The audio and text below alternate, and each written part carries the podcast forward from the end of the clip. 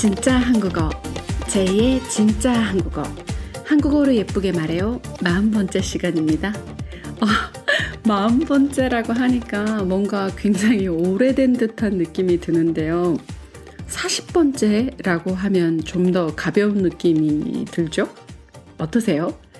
숫자 마흔이라는 숫자와 숫자 40이라는 숫자가 뭐 사람마다 다를 수는 있겠죠. 근데 제 느낌에는 뭔가 40이란 숫자가 조금 더 light한 느낌이 있어서 이제부터 40번째 이렇게 이야기해야 될 것 같아요. 뭔가 마흔 이러니까 중압감이 느껴져서 와, 벌써 진짜 한국어가 여러분과 함께 한 지 벌써 40번째 시간이 되었습니다. 와!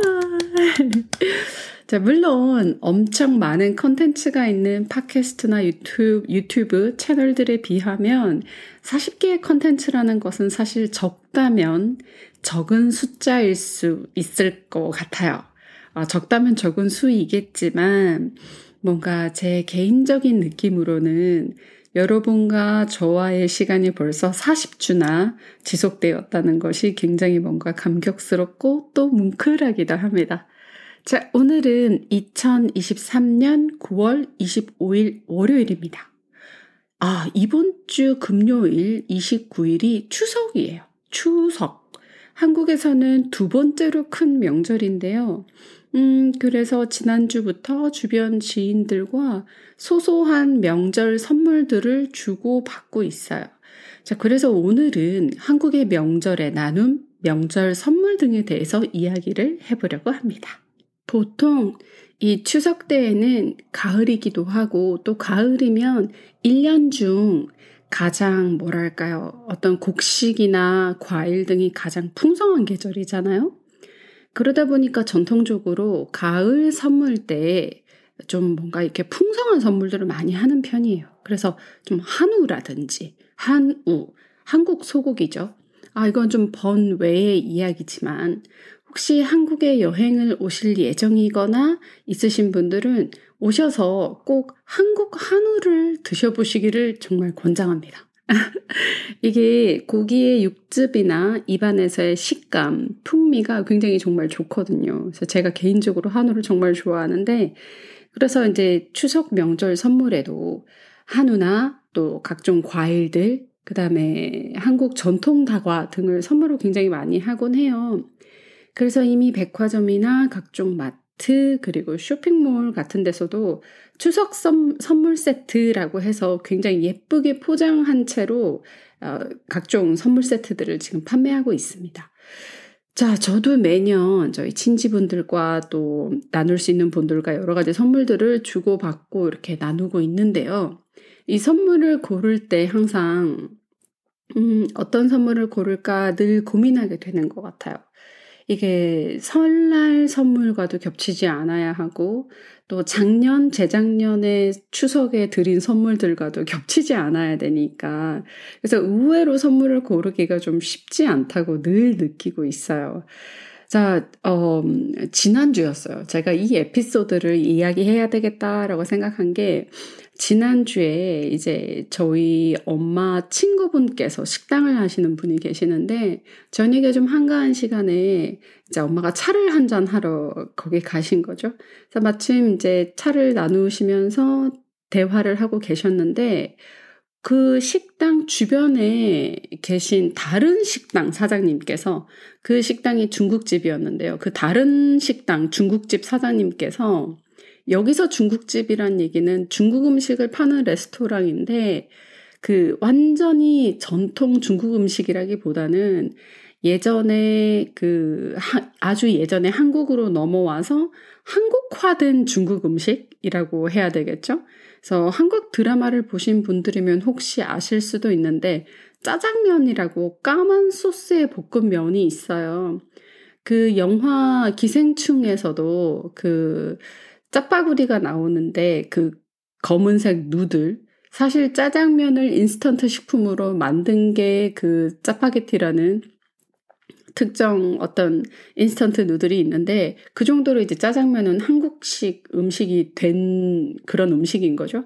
자, 아무튼 그 짜장면을 파시는 그 중국집 사장님께서 그 식당을 하시는 분과는 바로 근처에 서로 식당을 운영을 하시니까 명절 때 명절이 되기 전에 좀 따뜻한 마음을 나누고자 그 짜장 소스, 그 짜장 소스를 조금 많이, 한 냄비, 많이 만들어서 그 저희 엄마 친구 식당에 가져오신 거예요.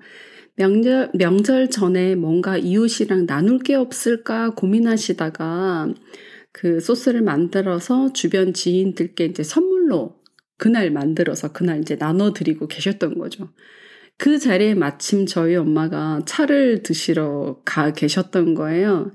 그래서 이제 저희 엄마가 계시니까 그 중국집 사장님께서 어, 두 사람이 차를 드시고 계신데 한 사람한테만 명절 잘 보내세요 하고 선물을 주고 처음 보는 사람이지만 이 한 사람에게 뭔가 안 주기가 너무 미안하다면서 잠깐만 기다리고 계시라고 하시더니 다시 자신의 중국집으로 돌아가셔서 다시 그 짜장 소스를 똑같이 만들어서 가지고 오신 거예요.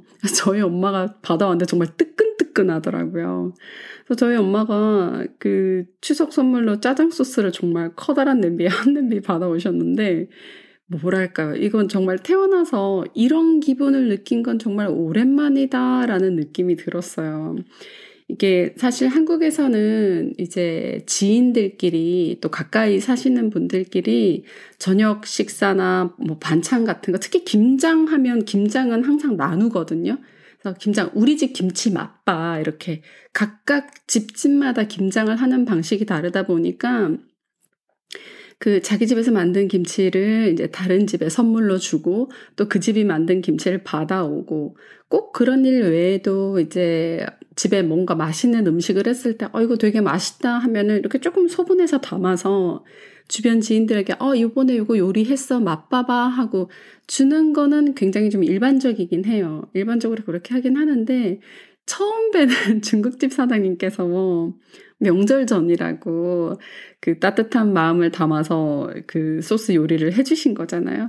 그래서 정말 굉장히 오랜만에 느껴본 인간의 정, 한국인 하면 정이잖아요, 정.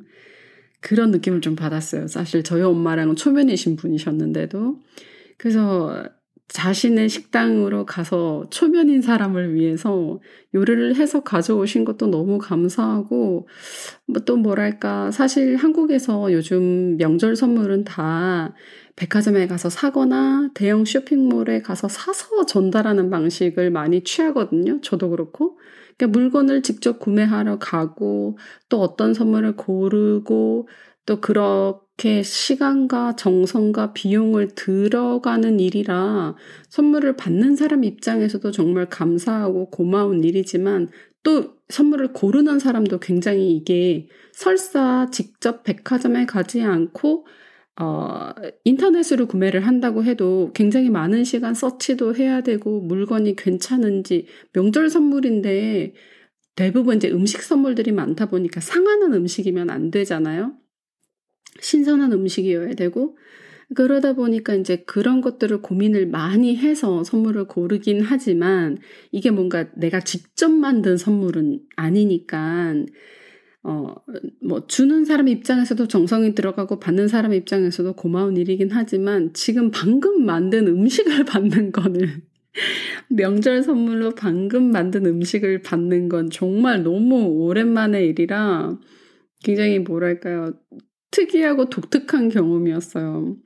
그래서 정말 마음이 따뜻해지는, 아, 아직 세상이 이렇게 마음 따뜻하고 다정한 사람들이 사는 곳이구나 하는 생각이 들어서 아, 나도 주변의 사람들에게 뭔가 좀 더 따뜻함을 나눌 수 있는 그런 사람이 되어야 되겠다라고 하는 마음이 생기고 하더라고요.